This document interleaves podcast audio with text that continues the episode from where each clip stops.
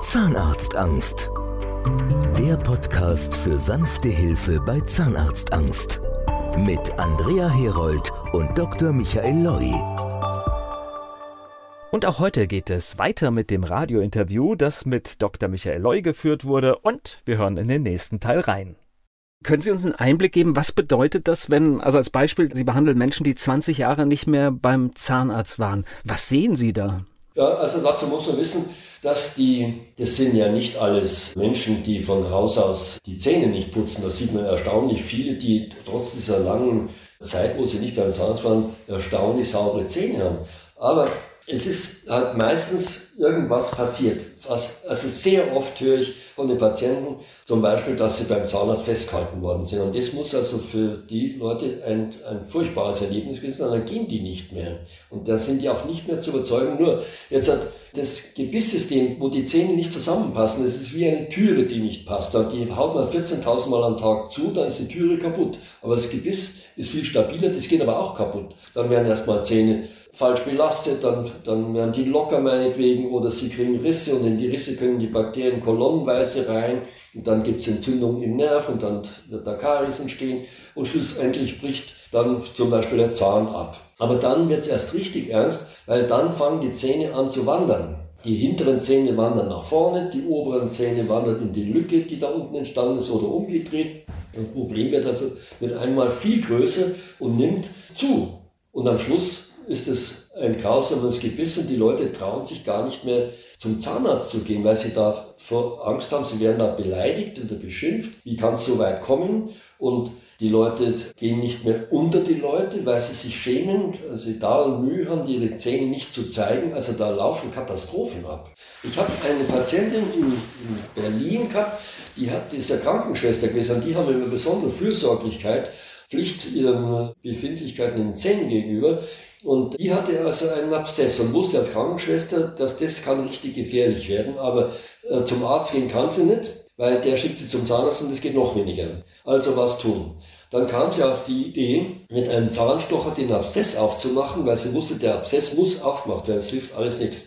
Und dann hat sie also einen Zahnstocher genommen und denkt sie, den muss ich jetzt auch noch desinfizieren. Wie mache ich das denn? Na, dann hat sie eine Flasche Wodka genommen, ging ins Bad, hat den Zahnstocher da reingetaucht, kommt der Mann rein. Denkt, was ist denn hier los? Ne? Hat ihm nichts davon erzählt, was sie bewegt. Ne? Schlussendlich fuhr sie dann zu mir nach Berlin. Das sind, damals war das 200, 300 Kilometer, das ist eine ganz schöne Strecke. Und das war dann T1 der erste Termin, wo man mit den Patienten sich unterhält, was man machen soll und so weiter. Vorher hat sie schon mit der Frau Herold lange gesprochen, weil sonst wäre sie gar nicht gekommen. Das heißt bei uns übrigens Pre-T1, da können die Leute anrufen und sich mit einer Frau Herold unterhalten, die das alles schon hinter sich hat und die Patienten genau versteht, was ist eigentlich in dieser Seele alles kaputt gegangen wegen dieser Zähne.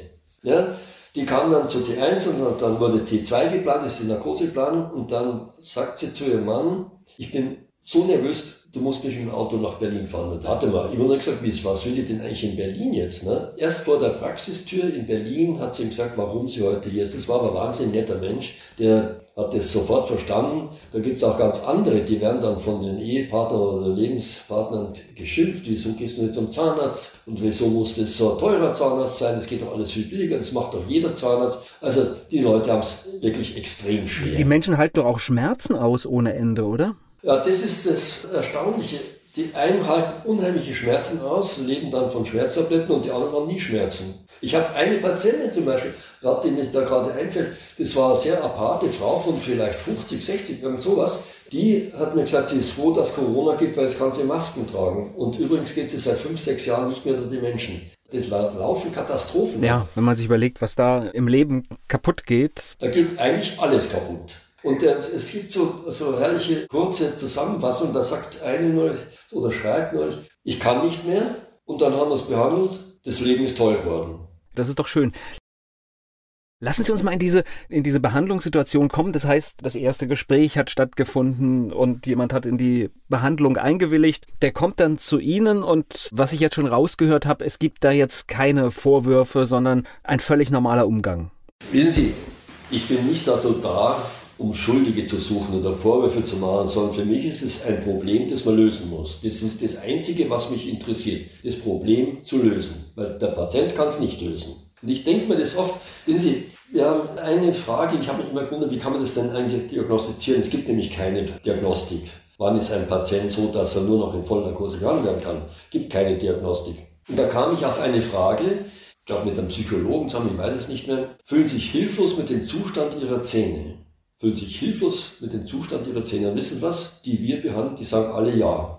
Und ich dachte mir dann, was ist denn das eigentlich hilflos? Das muss ja der Albtraum sein eigentlich. Also wenn man jetzt in der Ecke steht und muss da raus und man kann nicht raus. Ne? Aber ich stelle mir das so vor, wenn ich jetzt in einem U-Boot wäre und das kann nicht mehr aufsteigen. Ich glaube, da werde ich solche Panik kriegen, da würde ich ausrasten. Aber jetzt, was ist unsere Situation? Also meine spezielle, ich glaube, da ist ein Kapitän dabei, der genau Bescheid weiß über diese Zusammenhänge in diesem Boot drin, der dann einen Weg findet, wir kommen doch noch raus aus dieser grässlichen Situation. Das ist so, kommt mir das manchmal vor, was wir da machen. Und das Erstaunliche, was ich bei Ihnen gehört habe, das heißt, wenn jemand oder einer in die, in die Behandlung zu Ihnen kommt, das heißt, da wird wirklich in einem Termin fast alles behandelt.